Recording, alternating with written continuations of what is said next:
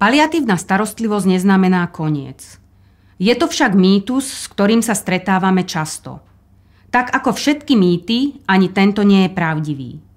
Detská paliatívna starostlivosť je najmä o živote. O živote, ktorý zostáva prežiť rodinám s ťažko chorým dieťaťom. Ako dlho bude dieťa žiť, to nevieme. Niektoré deti v našej starostlivosti žijú dlho, o iné sa staráme kratšie obdobie.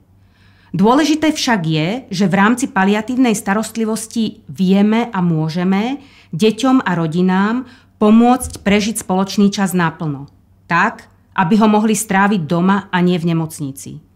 Čo to znamená? Ťažko choré dieťa sa stretáva s rozmanitými problémami, ktoré trápia jeho a tým aj celú rodinu.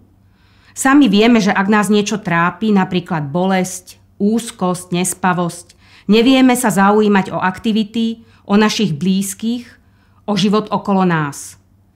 Paliatívna starostlivosť je komplexná starostlivosť.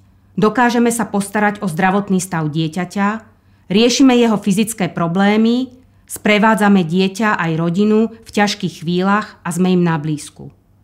Rodina tak má istotu, že môže prežiť rozostávajúci čas s dieťaťom bez strachu, či im bude mať kto pomôcť v čase krízy, alebo po úmrti dieťaťa.